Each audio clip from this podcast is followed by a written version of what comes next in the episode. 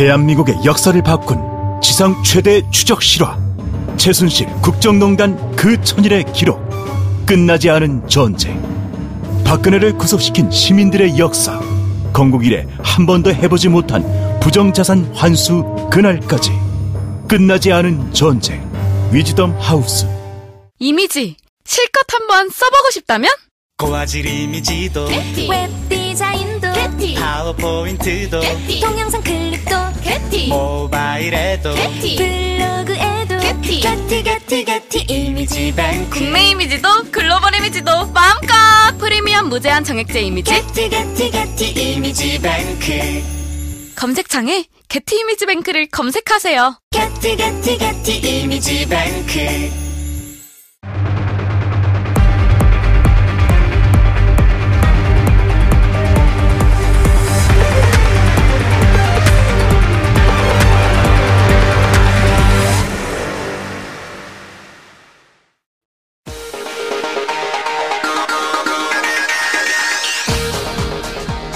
여러분의 오후를 확 뒤집겠습니다. 혼란의 시대 분노하는 국민의 대변자 정봉주입니다.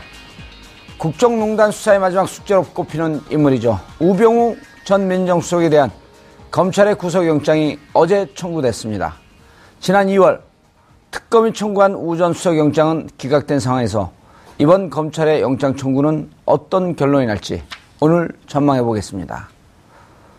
최근 19대 대선 판세를 예측하는 여론조사들이 범람하고 있는 가운데 이 여론조사들의 신뢰성에 문제를 제기하는 목소리가 점차 커지고 있습니다.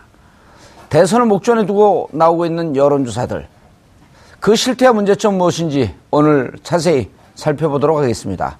4월 10일 월요일 정봉주 품격시대 시작합니다. 검찰이 어제 우병우 전 민정수석에 대한 구속영장을 청구했습니다. 지난 2월 특검이 청구한 우 전 수석 영장이 기각된 지 46일 만입니다. 각종 언론 보도에 따르면 검찰은 이번 우 전 수석 영장에 공무원 인사부당 개입에 관한 직권남용 혐의를 비롯해 직무유기, 특별감찰관법 위반 등을 적용한 상황. 한편 우 전 수석의 세월호 수사 외압과 관련해서는 직권남용 혐의 대신 국회 청문회 위증 혐의를 적용한 것으로 알려져 검찰이 왜 이런 판단을 내렸는지 관심이 모아집니다.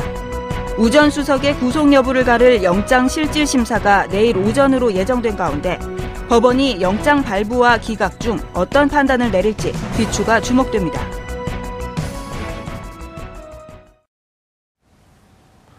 (4월 10일) 월요일 정봉주 품격시대 첫 번째 이슈 들어가겠습니다. 박근혜 최순실 KT 검찰 수사가 이제 막바지에 이르렀습니다. 검찰은 우 전 수석에 대해 최순실 국정농단을 묵인 및 은폐하고 직권을 남용한 혐의 등으로 사전 구속영장을 청구했는데요. 그동안 이리저리 법망을 빠져나간 우 전 수석, 과연 이번에도 빠져나갈 수 있을지 이 문제와 관련한 전문가 세 분 모시고 말씀 나눠보도록 하겠습니다. 고재열 시사인 기자님 자리하셨습니다. 네, 안녕하십니까. 예. 자, 그리고 최강욱 변호사님 오랜만에 나오셨습니다. 네, 안녕하세요. 이택광 경희대 교수님 자리하셨습니다. 네, 반갑습니다. 모든 문제 전문가. 네, 모든 것을 비평하는. 예. 정신 분석을 해주는데 본인의 정신이 이상한. 재밌습니다. 재밌어요? 네. 예. 알겠습니다. 자, 이 우병우 수석 얘기 넘어가기 전에. 네. 재밌는 일이 있었죠? 예. 박근혜 전 대통령, 변호사 7명 해임. 네. 어떻게 된 거죠? 일단, 변호인들 내부에 알력 다툼이 있다는 사실까지는 알려줬었고요. 그런데 예상했던 거하고 다른 결과가 났습니다. 어허. 대부분의 변호사들이 유영하 변호사에 대해서 문제제기를 하고 있었기 때문에 유영하 변호사가 이제 좀 까이는 거 아닌가 그런 이제 예측을 했었는데 밀려나는 거 아니냐. 네. 까이는 거 이거 방송에 적합한 용어예요. 네. 근데 좀 더 적합한 표현일 것 같아서. 그럼요. 어쨌든. 그렇게 유영하 변호사가 좀 이제 문제제기가 되는 국면이었는데 오히려 역으로 유 변호사 혼자 나머지 7명의 변호인을 왕따시켜버리는 좀 황당한. 최명성. 이제 그분은 이제 거의 유영하 변호사가 하는 시킨 일을 좀 하는 정도의 그냥 좀 새끼 변호사니까 대세에서 언급할 정도는 아닌 것 같고요. 예. 어쨌든 오히려 다수가 유 변호사에 의해서 왕따 당해버리는 그런 재밌는 결과가 나온 것 같습니다. 여기서 제가 봤을 때 이제 박근혜 전 대통령의 기존에 반복되던 문제가 한 세 가지 정도 저는 이제 여기서 또 재현되는 것 같은데 첫 번째로는 여전히 문고리 권력에 약하다. 그러니까 자기 주변 사람, 자기랑 늘 얘기하는 사람 말만 듣고 상황을 그렇게 이해하는구나. 그다음에 유체이탈 문제. 자기 문제였잖아요. 자기가 문제였잖아요. 근데 계속 자기 변호사들이 문제라고 또 생각을 하고 있는 거고. 그리고 어떤 본인의 죄의식에 대해서 아직까지도 없는 거죠. 그러니까 본인은 이게 나는 선의로 했다. 나는 받아먹은 거 없다. 이런 이제 그런 그 프레임을 견지한, 그러니까 심기 관리해준 유영하 변호사만 취하고 나머지 어떤 이제 어떤 전략적으로 임하려고 했던 변호인들을 다 무시해버린 거죠. 아니, 그런데 최 변호사님, 손범규 변호사는, 헌재 때부터 있지 않았었나요? 그렇습니다. 손범규 변호사 꽤 가까이 있는 거로. 대리인이었죠. 우리가 가까이 있는 거로 이렇게 인식을 하고 있었는데, 손범규도 날라갔네요? 유영하 변호사만큼은 안 됐나 봐요. 그러니까, 그 헌법재판소에 또 일종의 패소 경험도 있고 하니까, 손범규 변호사도 이제 형사재판에서는 좀 전략을 치밀하게 또 헌재와는 다르게 세워야 될 거 아니냐라는 생각을 했을 것 같은데, 글쎄요, 무슨 전략이나 뭐 이런 것들을 떠나서 일단 우리 고 기자님 말씀하신 것처럼 본인이 한번 믿고 의지한 사람하고 끝까지 간다. 그 다음에 그 믿고 의지해야 되는 사람은 나한테 좋은 얘기만 해주는 사람만을 믿는다. 그게 더 큰 비극으로 이제 될 것 같습니다. 그 전에 보도에 의하면은 구치소에서 이제 지인 명단을 이렇게 제출하게 돼 있는데 거기다가 유영하 변호사하고 윤전추 씨만 썼다는 거잖아요. 그리고 서양희 변호사가 또 그 남편과 상의를 아마 했을 것 같은데 변호인단 교체 문제 같은 걸 상의하기 위해서 만나러 간다. 이런 뉴스가 있었고 실제로 접견 신청을 했는데 또 거부해서 못 만났다는 뉴스가 나왔죠. 그렇죠. 그러니까 이분은 객관적으로 본인한테 도움을 주는 어떤 전문가들이 필요한 게 아니라 그냥 지금도 본인의 비위를 맞춰주고 듣기 좋은 얘기 해주는 사람을 여전히 그냥 그 사람들하고만 있겠다. 그런 아집을 부리시는 것 같아요. 좀 안타까운 일입니다. 아집일까요? 아니면 그냥 본인이 정말 그렇게, 이거, 우리 정신분석 전문가를 얘기를 좀 들어봐야겠는데. 이택광 정신분석, 어떤 심리예요? 이게 이제 일반적인 분들도 다 가지고 계시는데, 이 비슷한 심리 상태를. 근데 이제 이 박 전 대통령은 상당히 좀 강하죠. 그게 이제 보통 일반적으로, 이 프로이드 용어로 보면 쥐인간이라는 게 있습니다. 쥐인간. 쥐인간? 쥐인간? 마우스. 그건 쥐인간이 뭐냐 그러면 그거는 이제 우리가 뭐 이렇게 그분을 불렀던 것 같고요. 그렇게 그게 아니라 이제 심리적으로 이제 쥐인간이라는 케이스가 있어요. 그게 뭐냐 그러면 쥐가 이제 자기 항문을 계속 이제 깔아 먹는다라는 이제 강박증을 가진 사람이죠. 근데 알고 봤더니 이제 그 쥐가 사실은 이제 아버지의 이름입니다. 아버지입니다. 아버지. 아버지로부터 이렇게 여러 가지 받았던 경험들 또는 뭐 어뷰즈일 수도 있고 이 약간의 그 부정적인 어떤 경험일 수도 있고 이제 그런 것들을 통해서 계속 이제 아버지에 의존하게 되는 그런 건데 아버지를 비판하면서 아버지를 닮아가는 그런 경향성을 얘기하는 건가요? 굉장히 의존적인 성격이죠. 의존적이고 그래서 저는 이런 그 심리가 상당히 이해가 되는 게 궁지에 몰릴수록 이런 사람들은 주변에 있는 자기에게 좋은 말만 해주는 사람의 말을 듣게 돼 있습니다. 그러니까 이제 대표적으로 역사 속에서 굉장한 폭군들, 강력한 힘을 발휘했던 그런 폭군들이 사실 굉장히 의존적인 인간들이었어요. 그래서 이제 자기 주변에 어떤 믿을 수 있는 사람들을 제외하고는 다 이제 이렇게 쳐내버리는. 아까 뭐 깐다고 그랬는데 다 까버리는 거죠. 그래가 다 이제 죽여버린다든가, 뭐 몰살시켜버리고. 야, 오늘은 상당히 설득력이 있어 보이는데. 저 항상 제가 말하면 설득력이 있습니다. 제가 시청자들한테 미안해서 설득력 있는 척 하는 거예요, 그냥. 여하튼 뭐 그렇지 않을까. 그래서 지금 상당히 궁지에 몰려있고 수세적인데 그래서 일반적으로 판단할 수 있는 것과는 다른 방향의 결정을 지금 내리고 있다는 생각이 드는. 근데 본인은 굉장히 이제 이것이 자기 보호 본능과 관련이 돼 있기 때문에 안정감을 느끼고 있을 것이다. 본인은 잘못한지 잘 모르고. 본인은 일단 잘못한 게 이런 판단. 잘못한 게 없죠. 그리고 이제 본인 스스로 무죄이기 때문에 지금 굉장히 순수한 상태잖아요. 그 무죄를 인정해줄 수 있는 사람들한테만 본인의 어떤 그런 마음을 여는 거죠 지금. 그렇지 않고. 자 무죄라고 판단한다면? 왜 교도소에 와 있다고 구치소에 와 있다고 생각할까요? 그게 이제 우리 정봉주 이 진행자 같은 분들 때문에 와 있다고 생각하는 거죠. 자기에 대한 어떤 나쁜 이렇게 이야기를 계속 만들어내고. 난 박사모 회원인데. 뭐 그렇게 생각하시는 겁니다. 우리가 예. 실질적으로 만들진 않죠. 만들진 않고 우리가 없는 사실을 지어내가지고 감옥에 보낸 건 아니지 않습니까? 그런데 언론이라든가 뭐 좌파라든가 여러 빨갱이들이 지금 음모를 꾸며가지고 결국 내가 이렇게 궁지에 몰려서 들어와 있다. 그러니까 1월 1일 날 기자간담회 때 엮였다라고 하는 표현. 네. 그다음에 정규제 TV에서 오랫동안 기획된 것에 네. 엮인 것 같다. 전혀 그러니까 거기에 대해서 생각이 바뀌지 않는 거죠. 그것이 진실이라고 이분은 믿고 있는 거예요. 어허, 큰일 났네. 이거 무기로 가겠네, 무기. 근데 뭐, 바꾸기 굉장히 어렵죠, 제가 볼 때는. 바꾸기 굉장히 어렵고, 앞으로 계속 저는 조사를 하더라, 혐의를 계속 부정할 거라 저는 봅니다. 예. 최 변호사님, 예. 이렇게 되면, 지금 박근혜 전 대통령에게 적용된 혐의가 뇌물죄란 말이에요. 예. 뇌물죄도 지금 특가법이 적용된단 말이에요. 이게 433억이에요. 그리고 예. 검찰에서 기소한 거는 298억. 예. 그 다음에 특검에서 그 최순실, 누굽니까? 이재용 부회장을 한 건 433억. 298억만 돼도 역대 최고의 뇌물 아닌가요? 거기다가 지금 더 추가될 수도 있잖아요. 나머지 재벌 그룹들. 그렇죠. 아직, CJ, 예, 롯데. 예, 예. SK. 예, 다 빠져 있으니까, 현재까지는. SK하고 롯데만 앞에 두게 한 120~130억 또 되거든요? 예. 거기서 또 최소한 진짜 100억 이상 추가될 것 같다라고 다들 그러시던데. 그러니까 이분이 보통 사람들하고 원래 이제 현실 이식이 달랐던 분이니까 지금 이태광 교수님 말씀을 듣고 보니까 저도 그 독재자 말씀 과거에 굉장히 설득력이 있는 말씀 같아요. 예. 그러니까 그 사람들이. 아니, 최 변호사가 동의하면 무척 설득력이 있는 거예요. 고마워하세요, 여기. 감사합니다. 예, 고맙다고 인사만 하세요. 감사합니다. 혼자서 하여튼 모든 거를 결정하고 자기 마음대로 하던 사람들을 이제 독재자라고 하잖아요. 예. 그런 시스템이나 또 누구의 충언이나 이런 것들을 무시하는 사람들이 이제 독재자가 되는 것인데, 그런 분들이 역사적으로 진짜 보이는 모습을 보면은 정말로 주변에 간신들만 남고, 그러니까요. 예, 약간의 좋은 얘기를 하는 사람들은 전부 다 적으로 돌려가지고 배척을 하는데, 이번에도 보면 변호사들이라는 건 자기를 위해서 존재하는 사람들인데 이걸 해임을 시켰단 말이에요. 그러니까 사임이 아니고 해임이라는 게 중요합니다. 그러니까 변호인들 스스로 예. 아, 이분은 변호하는 게 도대체 나하고 지금 맞지 않다, 내지는 역부족이다, 아니면 예. 내가 상대하지 말아야 되겠다, 이래서 변호사가 스스로 물러난 게 아니라 변호인들도 자기가 아직은 변호인이라고 생각하고 있는 상황에서 해임을 시켜버리고, 언론을 통해서 보고 예, 변호사들은 언론을 통해서 그걸 알게 되고, 이런 기가 막힌 일이 벌어졌고요.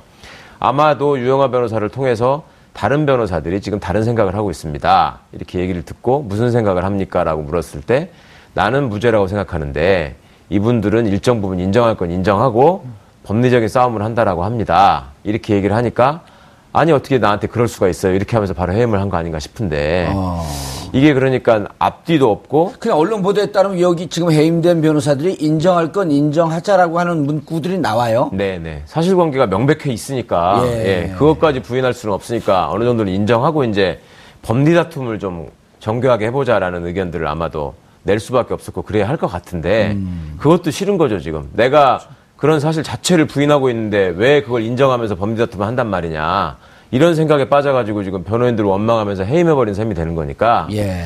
이게 지금 이제 남아있는 변호사가 그동안에 또 사건을 잘 진행해 와가지고 본인이 구속이 안 됐다면 또 모르겠는데, 어떻게 보면 그 구속까지 이르게 한 당사자인 변호사는 신뢰하고 거기서 좀 벗어나게 하려고 좀 노력을 해보는 사람은 못 믿고 예. 이렇게 되면 나중에 추가로 변호인을 선임하고 싶더라도 어떤 변호사가 그걸 하고 싶어 하겠습니까? 그러니까 우리가 그걸 다시 반추를 해보면 10월, 11월 최순실 박근혜 게이트가 터졌을 때 네. 언론 보도만 따르면, 우리가 내부까지 들어가서 볼 수는 없지만 네. 이른바 이제 최재경 민정수석은 검찰 조사를 나가라. 네. 이럴 때 유영하는 나가지 말라. 네. 인정할 건 인정하고 그 빨리 조사받고 덮자. 네. 인정할 게 뭐가 있냐.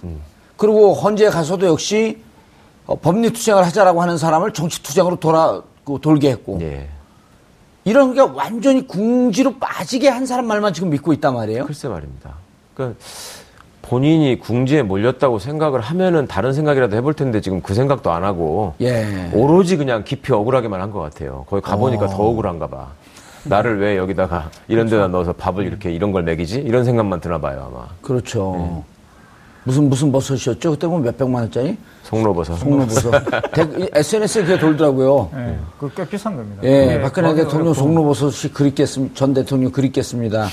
근데 우린 그리울 것도 없어요. 먹어본 적이 없으니까. 먹어본 사람만 그리워하는 거죠. 그렇습니다. 이 교수님. 네. 먹어봤냐고요? 뭐요? 송로버섯이요? 송로버섯 싸요. 그럴 가능성이 없기 때문에 아예 묻지도 않아요. 자, 그런데 변호사는 이제 그럼 그 둘이 하나요? 어떻게 되나요? 이렇게 되면 믿을 만한 사람이 없을 네. 거 아니에요? 이제는 점점 더. 그런데 뭐 변호사라는 게 사실은 그 법리 다툼과 관련돼 가지고 상담을 받는 건데. 예.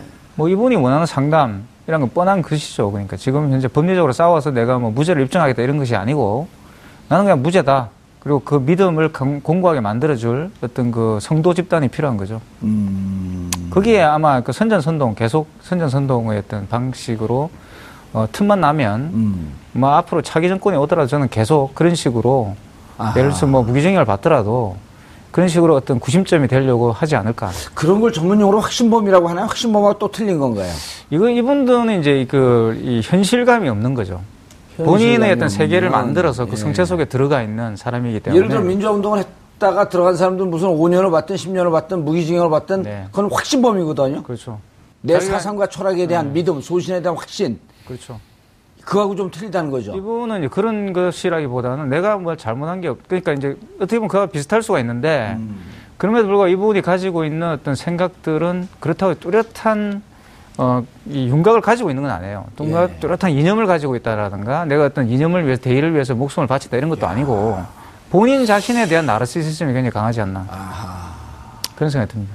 본인이 본인의 종교인 거죠. 아주 특이한. 나르시즘이 강한 건 한마디로 얘기하면 이른바 깔때기인데. 그거 좀 틀린가요? 아주 라이벌이네요, 그러니까.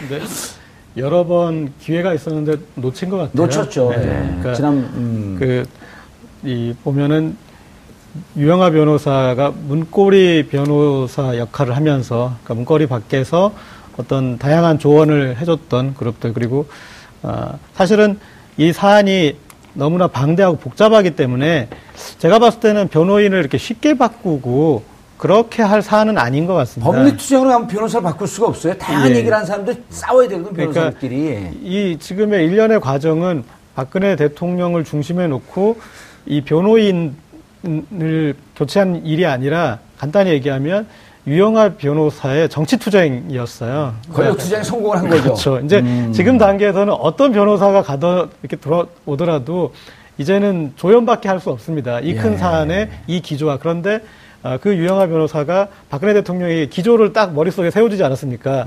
사익을 추구한 게 없으시고 예. 그리고 선의로 한 일이고 이건 엮인 일이고 다 어떻게 보면 기획된 것에 불과하다. 그러니까 밖에 우리 지지자들은 지금 큰 일을 준비하고 있고. 네.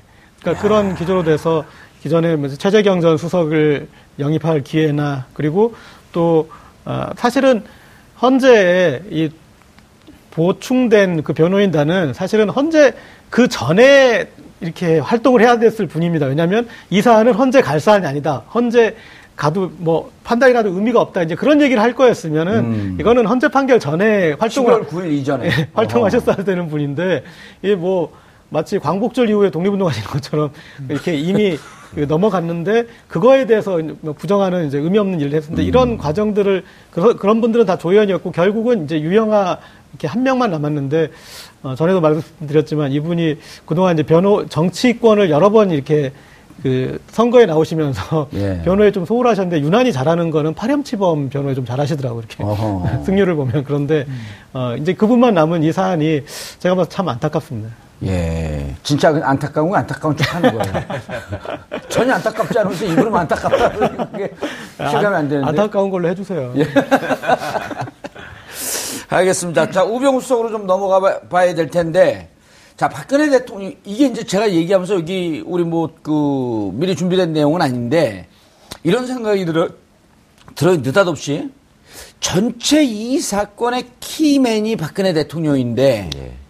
김기춘이나 조윤선, 그 다음에 이재용, 그 나머지 무슨 김종도 이런 등등의 정호성 이런 사람들, 안종범 이런 사람들도 저 박근혜 대통령이 정점에 있어서 싸움을 좀 제대로 해주면 나머지도 좀 거기서부터 깨지면 이게 논리가, 검찰 구성한 논리가 깨지면서 형을 좀 싸게 받든다든지 아니면 이 구성 논리를 좀 반박할 수 있는데 저 정점에서 저렇게 옹고집으로 버티고 있으면 이게 판사가 보기에는 제가 판사라 그래도 이건 결론이 난 거거든요. 이쯤 되면 다른 분들한테 어떤 영향을 미칠까요? 그러니까 곤혹스럽죠. 여러 가지로. 예. 지금 그러니까 늘 말씀드리지만 이재용 씨 입장에서도 이게 지금 결국은 박근혜 씨하고 말이 달라서 싸워야 되는 상황이 되는 거거든요. 그렇죠. 그러니까, 나는 그냥 얘기만 했을 뿐인데 자발적으로 가져왔다라고 얘기하는 사람과 뜯겼다는 사람이 있는 것이고. 일단 보고서 말이 틀리죠. 예. 그다음에 아주 정상적인 국정 수행을 하면서 정책과 관련한 지시를 했을 뿐이다라고 하는데 그 지시를 받고 무리하게 전달하고. 또 예. 그런 안종범, 정호성, 김기춘, 조윤선도 다 그런 거 아니에요? 예. 블랙리스트나 뭐 이런 것들도 다들 지금 그 박근혜 대통령의 지시에 의해서 했다. 심지어 우병우도 나는 지시에 의해서 한 거다. 이렇게 그렇죠. 얘기를 하고 있잖아요. 예. 그런데 자기는 잘못된 지시가 아니라고 해버리면 그러면 다른 사람들이 재판받을 때는 어쩌라는 거예요. 그거는. 그렇죠. 이 박근혜 대통령이 저렇게 전 대통령이 버팅기는 게 전체 재판에 다른 사람들한테 그냥 완전히 물귀신처럼 다 쏟아놓는 거 아니에요? 그렇습니다. 그러니까 정상적인 상황에서 이제 예를 들면 어떤 공동의 범죄가 있고 여기 이제 두목이 있는데 두목이 나는 착한 사람이다. 나는 그런 얘기 한 적이 없다. 나는 저 사람 좋아하는데 난 밑에 애들이 성직자다. 밑에 애들이 알아서 한 거다. 이렇게 하면은 밑에 있는 사람들은 원래 엄청난 배신감을 가지고 이 두목을 이제 물어뜯게 돼 있는 거예요. 아, 이렇게 되면? 예, 이렇게 되면 내가 살아야 되잖아요, 이제. 이 사람 나한테 다 덮어 씌우려고 하니까. 그러니까 이런 상황을 조장하고 있단 말이죠, 지금 위에서. 그러면 그 밑에서 이제 재판을 받아야 되는 사람들도 머리가 일단 복잡한 거지. 우병우 씨가 여태까지는 무슨 충성심을 앞세워서 뭐 굉장히 안타깝게 생각한다. 존경하는 대통령이었다. 이런 말씀을 하지만 막상 구속되고 나면은 자기도 이제 생각이 달라질 거거든요. 그리고 이미 구속되어 있는 사람들의 경우에도 지금 이제 문형표 전 장관 같은 경우에도 나는 그런 취지로 한 말이 아니었는데 심지어 보건복지부 직원들이 청와대에다가 줄을 대서 잘 보이려고 지들이 알아서 뛴 거다. 이런 식의 얘기를 하고 있거든요. 그러니까 이렇게 되면 거기 이제 관련된 사람들이 다시 법정에 나와서 증언을 할 수도 있고. 예. 문형표 장관이 정확하게 지시했습니다. 무슨 얘기를 하고 있습니까? 그럼요. 장관이 안 시켰는데 우리가 왜 합니까? 이런 얘기를 안 하겠습니까? 그러니까 비슷한 상황이 지금 위아래로 전파되는 경우도 있고 본인이 또 이제 그 반박을 당해야 되는 상황도 있고 여러 가지로 재판이 아주 우습게 이상하게 되는 거죠. 이택광 교수님, 군대 갔다 오셨어요? 갔다 왔죠. 저런 분들은 이제 군대에서는 고문관이라고 그러거든요. 아, 저는 하늘에. 그 유명한 말씀이 있잖아요. 고문관은 도처에 널려 있다. 고문관 퍼센테이지가 있죠. 항상 모든 그룹에. 아니, 그런데 정말, 야, 이 다른 사람들이 곤혹스러울 것 같아요.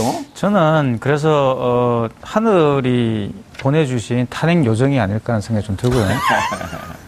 저는 이렇게 깨끗하게 정리될 수 있는 기회를 주신 것은 또 감사해야 되는 일이다. 이렇게 생각을 합니다. 그러니까, 뭐 제가 어디 글에도 쓰기는 썼는데 박근혜 전 대통령의 무능이야말로 이 또 탄핵을 이루어내는 탄핵을 가능하게 만든 하나의 요소라는 이야기를 했는데요. 무능일까요? 독선일까요? 뭐 독선이고 무능이 되는 거죠. 아. 사람이라는 것은 원래 어떤 그 공동체적 존재이기 때문에 혼자 잘나봤자 그게 능력이 되는 게 아닙니다. 본인이 가지고 있는 능력이란 사실 다 공동체적인 것이고, 근데 그런 훈련이나 그런 어떤 경험을 이분은 한 번도 해본 적이 없기 때문에. 대통령이 되는 순간 말 그대로 본인이 판 굴 속에 들어가서 그냥 안거를 하신 거거든요. 그리고 독대도 하지도 않고. 그죠? 이제 그런 상황들, 그리고 지금 현재 드러나고 여러 가지 현실들이 보여주는 것은 이 정부라는 것이 말 그대로 각자 도생의 무능 집단이었다라는 걸 보여주는 겁니다. 그게 왜 이런 하극상하지 마라는 이야기를 하잖아요. 그 하극상이라는 것은 사실은 이런 일이 벌어지지 않기를 바라는 것이거든요. 조직을 보위하겠다는 어떤 최소한의 논리인데 그거조차도 이렇게 여기는 작동하지 않는다는 거예요. 모든 사람들이 등을 한꺼번에 다 돌려버리는. 쉽게 말하면 한 번도 이제 이런 분들과의 어떤 접촉이 없었다는 뜻이죠. 이제 그런 것들이 드러나고 있는 거 아닌가. 알겠습니다. 자, 이제 우병우 수석 두 번째 영장 청구인데요. 특검에서 이제 영장이 기각되면서 특검 거의 막바지에 뭐라 그러냐면 재청구되게 되면 100% 영장이 청구될 것이다. 법률가들 그런 그 숫자 안 쓴다고 하거든요. 이번에 청구된 그 혐의 사실 어떤 내용이 있죠? 네. 일단은 이제 그렇게 특검에서 그렇게 얘기를 해놨기 때문에 이번에 검찰이 한 영장을 법원에서 발부 안 해주면 100% 바보가 되는 역으로 따지자면 그러니까 이미 특검이 정말 검찰을 몰아붙일 때까지 몰아붙인 거죠. 우병우 건에 대해서는. 그런데 여전히 저는 좀 쉽지는 않을 것 같고요. 일단은 조금 분류해서 얘기해드리면 이제 크게 이 죄는 네 가지로 크게 나뉘는 것 같습니다. 절대 다수는 이제 직권남용에 해당되는 부분이고요. 그다음에 직무유기가 있고 횡령 및 배임, 이것은 이제 가족회사 정강 관련된 부분이고, 그리고 국회 증언과 감정에 관한 법 위반, 이거는 이제 국정감사에 불출석하거나 이제 그런 부분들인데, 조금 상대적으로 비중이 좀 적고, 직무유기는 이제 미르 K-스포츠재단 이제 최순실 국정농단 개입에 대한 개입이 아니라 묵인에 대한 그렇죠. 알고도 묵인하고 조사하지 않았다. 네. 그다음 이제 이 직권 남용 부분에서 주요 한 것만 이제 8가지가 있는데 이번에 검찰이 좀 46명 정도를 참고인 조사하면서 집중적으로 했던 부분들이 공무원 표적 감찰 및 인사 부당 개입 이런 부분인데 이게 해당되는 게 문체부, 공정위, 외교부가 있고 그다음 스포츠 4대학 합동 조사반 관련해서도 인사에 대한 부정 개입이 있습니다. 그다음 민간 KT&G 사장 후보에 대한 민간인 불법 사찰죄가 있고 세월호 수사방해 이 부분은 이 영장 부분에서 이제 좀 나중에 이따가 좀 더 얘기가 돼야 될 부분이 있지만 그 부분하고 그다음에 이석수 전 특별감찰관 감찰방해 부분 그리고 K-스포츠 클럽 관련 특별감찰관 감사 및 중단 부분 이렇게 있습니다. 근데 이따가 최강욱 변호사님 더 자세히 설명해 주시겠지만 직권남용이나 직무유기나 어떤 죄로서 증명하기가 쉽지 않은 부분이어서 그래서 이번에 이제 그 검찰이 어느 정도를 만족시킬 수 있을지 이전에 영장이 발부되지 않았던 중요한 이유가 혐의에 대한 소명이 부족하고 다툼의 여지가 있다고 했었지 않습니까? 그래서 이 부분을 어떻게 충족시켰을지가 지금 좀 약간 우려되는 부분입니다. 그런데 그 지금 많은 공무원들이 직권남용으로 구속이 됐단 말이에요.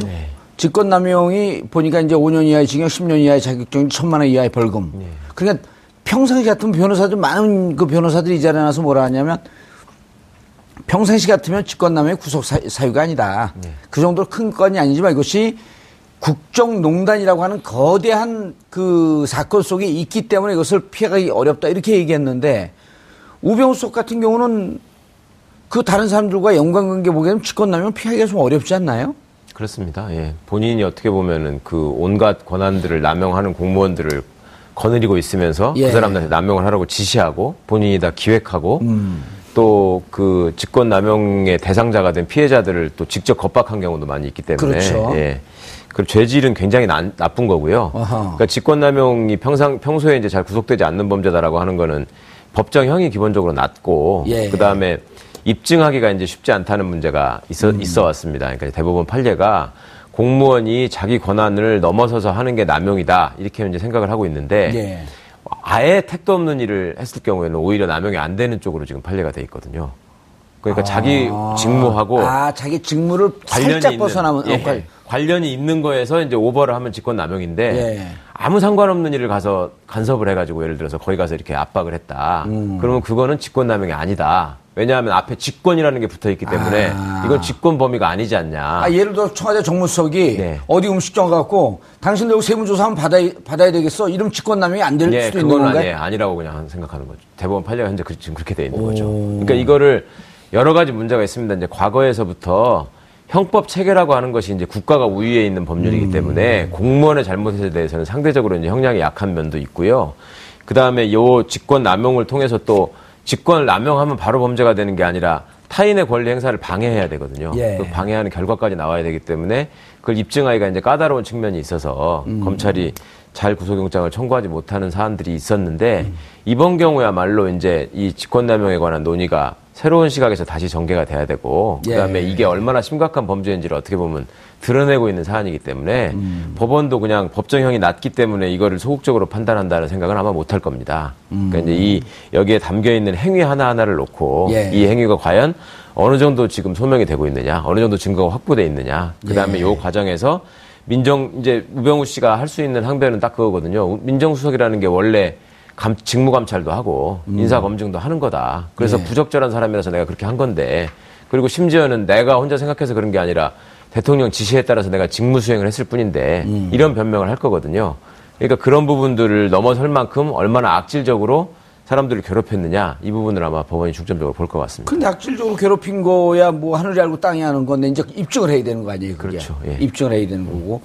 자, 우전속의 구속영장 이런 등등 얘기할 때 최순실과의 관계를 검증하고 입증하는 게 무척 중요한데 최근 한 보도를 보면 김기춘 전 비서실장이 끝까지 모른다 그러다가 아주 가까운 정계 원로가 면회 갔을 때 한참을 머뭇거리다가 한숨을 쉬면서 내가 최순실을 어떻게 모를 리가 있겠냐. 물론 언론 보도이기 때문에 검증은 안 된 겁니다만 모를 리 없는 상황이거든요. 그렇죠. 우병우도 모를 리 없는 상황이거든요. 알았겠죠. 예. 그리고 사실 최순실 씨의 어떤 그런 입김이 없었다면 우병우 씨가 발탁이 되기도 어려웠을 것 같고요. 예. 여러 면에서는. 그 인사와 관련해서. 2014년 5월. 네. 5월경에 청와대 들어갈 때. 그렇죠. 그때 이미 최순실 씨의 영향이 있지 않았었냐? 네. 그런 정황 라고 하는 얘기들이 있죠. 많이 있죠. 네. 정황 증거는 있죠. 그런데 이제 입증을 해야 되는 문제인데, 왜 저는 이런 최순실 씨라는 게 사실은 그 박근혜 정부에서 굉장히 숨어 있는 어떤 그 죄의식을 건드리는 지점이라는 생각이 들어요. 그래서 만약에 김기춘 전 실장이 만약 그런 말을 했다고 한다면 지금 당장엔 내가 그것을 부정해야 되지만 실질적으로 그런 최순실과 엮이는 문제, 아니 최순실이 실질적인 어떤 그 권력의 배후였다는 사실을 인정하는 것은 상당히 큰 용기가 필요한 거죠. 나름대로 자기 죄의식을 이제 억누르고 그걸 이야기를 해야 되는 것이기 때문에, 그러니까 부정해왔기 때문에 그걸 인정한다는 것은 상당히 큰 이제 본인이 가지고 있던 지금까지 해왔던 여러 가지 것들을 바꿔야 되는 그런 문제에 부딪히게 된다, 심리적으로는. 그래서 그거를 해명해야 되는 문제가 생기는 거고요. 저는 우 전 수석 같은 경우는 굉장히 그런 멘탈이 강한 사람이 아닐까 싶어요. 이 사람은 좀 무서운 사람이 아닐까. 그래서 다른 어떤 대책으로 계속 만들어가지고 자기가 그런 최순실과 여러 가지 관련된 문제를 부정하는데 용도로 쓰고 있지 않을까. 그래서 자기의 어떤 핑계를 계속 만들어내는 거죠. 본인의 예. 죄의식을 억누르기 위한 핑계들을. 그걸 야망이라 부를 수도 있을 것이고. 근데 우 전 수석에 대한 영장이 기각됐고, 그때 이제 아까도 고 기자가 얘기했지만 최 변호사님, 예. 혐의에 대한 소명이 부족하고 다툼의 여지가 있다. 예.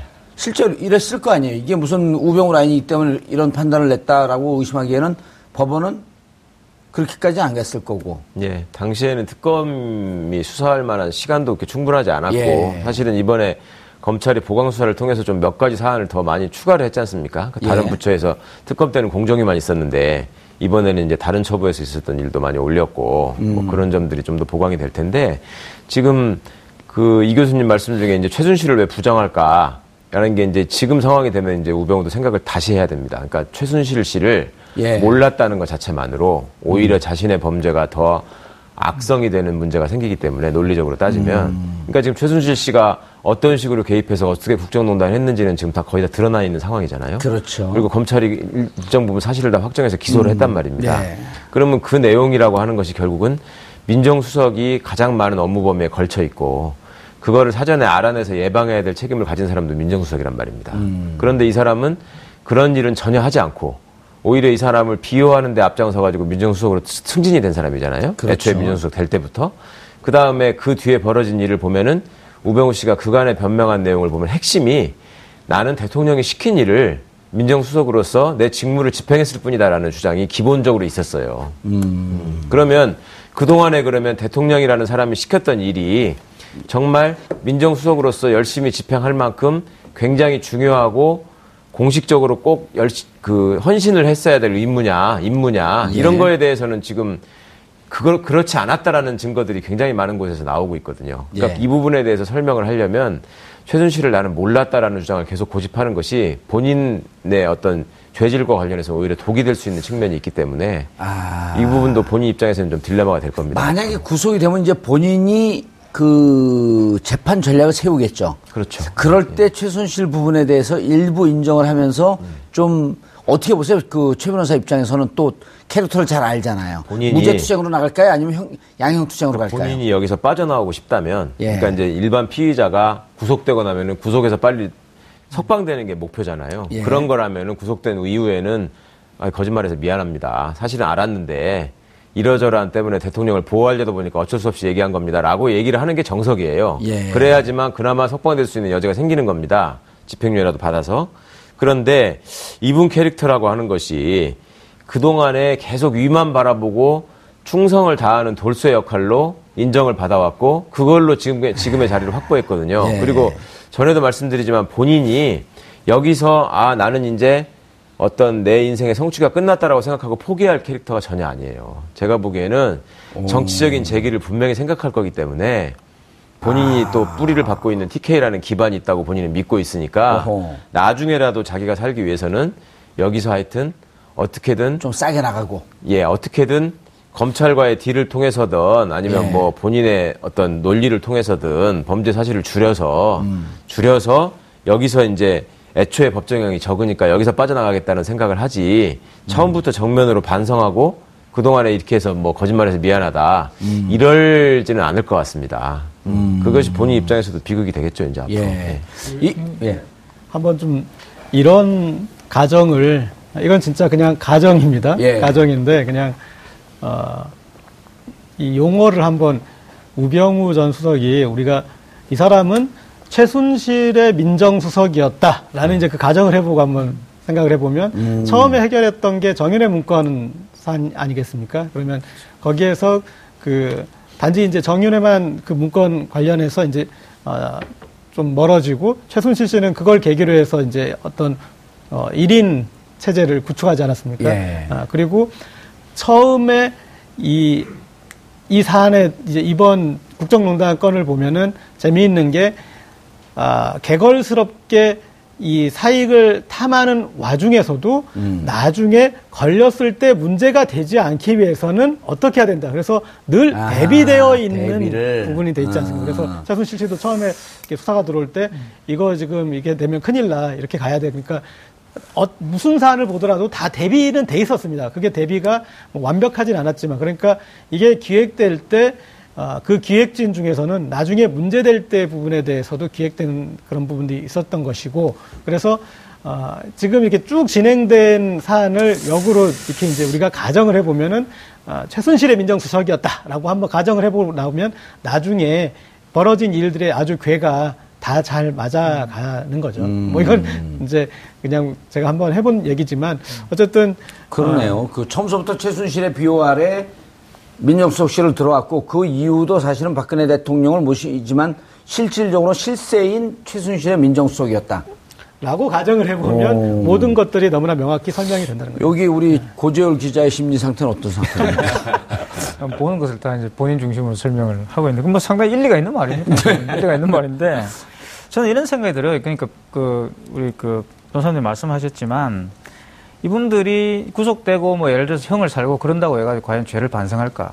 그렇게 생각하지 않습니다. 그러니까 어떻게든 형을 줄여서 어떻게든 자신의 지분을 남겨서 예를 들어서 유영하 변호사가 왜 정치 투쟁을 하겠습니까? 왜 쉽게 말하면 이제 끝난 권력에 대해서 그렇게 하겠어요? 여전히 박근혜라는 그 개인의 그 상징성은 남아 있는 거거든요. 그리고 그 지지율, 그 광고한 지지율들 지금도 막 대학문에서 지금 광화문에서 난리인데 그 광고한 지지율이 있거든요. 그걸 이제 계속 가져가겠다는 것이고, 거기에서 어떤 권토 중뇌를 꿈꾸는 어떤 그런 작업들 분명히 할 겁니다. 그러니까.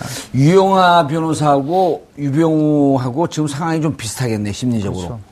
몰려있는 상황인데, 물론 우병우가 더 이제 안 좋죠, 지금 상황이. 그렇죠. 최 변호사님. 네. 그런데 이제 이번에 검찰 수사를 보게 되면 두 가지 궁금한 게 있는데, 첫 번째로는, 세월호 참사 당시에 광주지검에다가 압수수색이 진행 중인데, 본청에 대해서 압수수색 서버에 대한 압수수색 영장이 있는데 그 서버가 본청이 아니라 옆에 별관에 있었단 말이에요. 그러니까 그 영장이 족치된 거하고 틀리지 않냐. 그걸 못하게 막은 거 하나 있고. 그 다음에 123 정장의 과실치사 기소에 대해서 하지 말라고 했는데 결국 기소를 했단 말이에요. 그리고 또 그분이 이제 어쨌든 그 이후로 변호사로 옷을 벗었고. 이 문제가 하나 있고. 2016년 8월, 제가 기억하기엔 8월 13일서부터인데 그때 이제 정강 수사 들어갈 때, 그다음 그 10월 25일 날 태블릿 PC 24일 날 발견됐을 때 계속 김순환 검찰총장하고 통화하고 검찰 수사국장 뭐 이런 사람들하고 통화한 내용들이 있단 말이에요. 이 두 개에 대해서는 첫 번째 건 직권남용으로 이거 그 빼도 박도 못한다 그러다가 결국 적용을 안 했고 검찰 수뇌부하고 전화 통화한 거는 지금 얘기도 안 나오고 있고 어떤 상황인가 이거는? 그러니까. 검찰 수뇌부와의 그 수백 회 통화에 대해서 지금 전혀 언급이 없다는 점에 저는 주목하고 싶습니다. 그러니까 검찰은 검찰 조직을 보호하기 위해서 우병우를 쳐내기는 하되 스스로 지금 내부에 담고 있는 그 핵심의 부끄러움, 핵심적인 부끄러움, 핵심적인 잘못 이것은 여전히 드러내고 싶지 않다는 것이고요. 그것이 어떻게 보면 지금 그 세월호 사건과 관련해서도 예. 사실은 그걸로 이제 전화 한 번으로 끝낸 게 아니라 당시에 우병우 수석의 지시를 받지 않았던 검사들이 인사상 불이익을 줬거든요. 그 예. 광주지검장을 아주 모욕적인 인사를 했습니다. 그러니까 후배가 가는 자리에다 보내버렸었거든요. 그 뒤에. 그래서 옷을 벗은 건가요? 예, 예. 그래서 이제 그분이 고검장 갈 수 있는 그렇습니다. 정도의 예.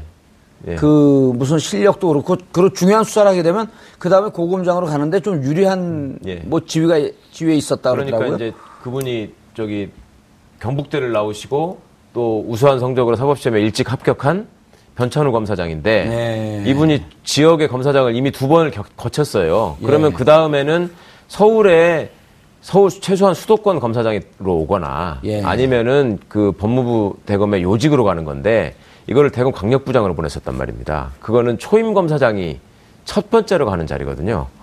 그러니까 대놓고 물을 먹인 거예요. 그렇습니다. 예, 당사자 입장에서는 정말 모욕적인 인사를 당한 것이고 예. 그런 것들이 이제 결과를 보여줬고 근데 그것을 단순히 지금 우병우 씨가 당시에 민정수석으로서 본인이 인사권자가 아니었기 때문에 그 인사를 우병우 씨가 지시했을 가능성은 있지만 요구했을 가능성은 있지만 실제로 그 행사를 받아들이고 집행한 사람들은 검찰총장 법무부 장관이거든요. 그렇죠. 그러니까 이 사람들도 거기서 지금 무관할 수 없는 겁니다.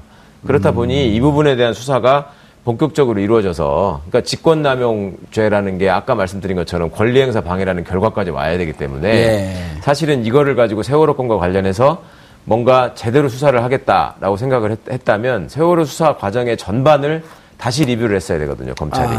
그러니까 청와대의 지시에 의해서 해경이 예를 들어서 수사에 비협조하고 그럼 그 과정에서 민정수석이 개입했을 가능성이 있고 그다음에 수사가 진행되는 과정에서 번번이 압수수색 영장 청구를 하거나 아니면 어떤 중요한 참고인이나 피의자를 소환할 때마다 민정수석실이 예, 나서서 태클을 걸고 뭐 이런 사실들을 최대한 밝혀내야지 그나마 아 이렇게 해서 계속 이 순간에서 이런 일을 했어야 되는데 못하겠구나 이런 사실이 드러나는 것인데 그것이 이제 결과적으로 권리행사 방해까지 가는 그렇습니다. 거죠. 그렇게 예. 돼야지만 구속요건이 완성되는 것인데 지금 이 부분에 대해서 그렇게 디테일하게 열심히 수사를 하지 않고 자 전화한 건 맞다. 전화한 건 맞은데 검사들이 그 말을 듣지 않았다. 그러니까 결과가 안 나왔으니까 권리행사 방해가 없는 것이다. 이렇게 그냥 짧게 끊어서 정리를 해버렸거든요. 그러니까 네, 예. 예. 저는 뭐 법리적으로는 이제 그런 미수에 그친 거니까 직권남용에 해당되지 않는다 이렇게 해석할 수 있을지 모르겠지만 정말 이렇게 만약에 민간에서라면은 공갈 협박이지 않습니까? 그렇죠. 근데 공갈 협박이 듣지 않듯 안 거기에 그 행위가 이제 권리행사 방해가 안 됐다고 해서 공갈 협박이 아닌 게 아니지 않습니까? 그런데 공무원이 더 엄격해야 될 공무원이 거기에 행동 결과가 없다고 그래서 인정하지 않는 것도 좀 그렇고 그다음에 이 사안은 제가 봤을 때 행위의 결과로 따질 게 아니라 행위 자체가 이미 민정수석의 어떤 직무 범위가 아니었기 때문에 직권남용으로 행위 자체 그걸 봐야 되는 것 같고 그다음에 이제 어쨌든 그 광주지검장이 뒤에 인사해서 그런 그 불이익을 당했던 것이 이렇게 총체적으로 봤을 때는 그렇게 볼 수 있고 그다음에 세월호 수사라는 전체 아주 총체적인 과정으로 다 수사를 했다라면 이거는 충분히 광의의 어떤 권리행사 방해로 볼 수 있는 부분인데 이걸 이렇게 뺐다 그러면 제 생각엔 정말 검찰이 자신감이 있는 건가? 그러니까 아하. 나중에 정말 이걸 빼서 안 됐다라고도 생각할 수 있는 경우가 이제 생각해야 되는데 앞서에 있는 이제 문체부, 공정위, 외교부 이런 부분에 대해서 정말 자신이 있는 건가? 저는 좀 그런 의문이 좀 들었어요. 최 변호사님 마지막 하나 질문이요. 네. 자 여기서 덮으려고 하는 일정 정도 선에서 우리가 계속 예측했듯이. 우병우 수석에 대해서는 암묵적으로 딜이 있을 것이다 라고 추정을 했단 말이에요. 좀 싸게 여기서 들어가는 거로 끝내고 세월호 같은 경우는 국민 감정이 고도로 그 농축되어 있는 곳이기 때문에 적당히 여기서 하고 좀 싸게 해서 들어가서 뭐 집유나 뭐 이런 거로 나오면서 또 정치적으로 제기하고 요쯤에서 우리가 추정을 했었는데 만약 이것이 이번에 무혐의로 그냥 덮은 거거든요. 세월호 거는. 예. 검찰 수뇌부 전화한 것 등등까지 해서 이후에 재수사할 수 있나요? 그러니까 지금 이제 영장 청구 범죄 사실만 보면 불행하게도 그 내부적인 딜을 할 거라는 예측이 맞았다고 저는 생각합니다. 왜냐하면 아까 말씀드린 것처럼 정말 열심히 해야 될 수사를 하지 않은 측면이 있고 결국 세월호 부분은 지금 위증죄로만 기소할 수 있는 상황이거든요. 현재의 범죄 사실대로라면 국회에 나가가지고 전화 걸어놓고 안 걸었다 그랬다 뭐 요거 하나만 지금 남아있는 상황인데 그러니까 서로 간의 아픈 부분 그러니까 우병우 씨 입장에서는 가족과 처가를 이제 파고들기 시작하면 거기서는 이제 고구마 줄기처럼 나올 수 있는 여지들이 많이 있지 않습니까? 돈이 연결되어 있는 문제이기 때문에 그 다음에 본인이 이제 변호사로서 또 활동했던 부분들에 대한 어떤 것들이 겹칠 수 있고. 예, 수임료 등등의 부분. 그렇습니다. 이제 그런 부분을 소위 우리 식구는 건드리지 말라라고 우병우 씨가 부탁했다라는 일종의 예. 보도가 있었고. 그다음에 검찰 입장에서도 자, 우리끼리 내부적으로 얘기해가지고 소위 말하는 우리가 같이 해먹었던 부분은 서로를 위해서 덮고 가자. 예. 그런 식의 딜이 있지 않았을까 걱정이 됩니다. 예. 근데 이후에 만약에 이렇게 덮으면 이후에 수사가 재수사하면 가능한? 아, 예, 재수사는 가능합니다. 그러니까 이제 예. 검찰이 어차피 지금의 검찰 수뇌부가 뭐 세세연년 계속 될 수 없기 때문에 예. 검찰 그 조직도 이제 구성원들이 바뀌게 될 것이고 그때 가서 의지만 있다면 알겠습니다. 얼마든지 다시 수사할 수 있습니다. 알겠습니다. 아, 우병우 전 수석에 대한 얘기는 파고 파도 끝이 없을 것 같습니다. 정봉주의 품격 시대에서는 여러분의 소중한 의견을 받습니다. 샵 5400 샵 5400으로 주제에 맞는 다양한 의견 문자로 보내주시기 바라겠습니다. 100원의 정보 이용료가 부과됩니다. 한 발 더 깊이 들어가는 시사분석, 여러분 지금 생방송으로 진행하는 정봉주의 품격 시대와 함께하고 계십니다. 오늘 방송 좋았나요? 방송에 대한 응원 이렇게 표현해주세요. 다운로드하기, 댓글 달기, 구독하기, 하트 주기. 더 좋은 방송을 위해 응원해주세요. 그리고 2부도 함께해주세요.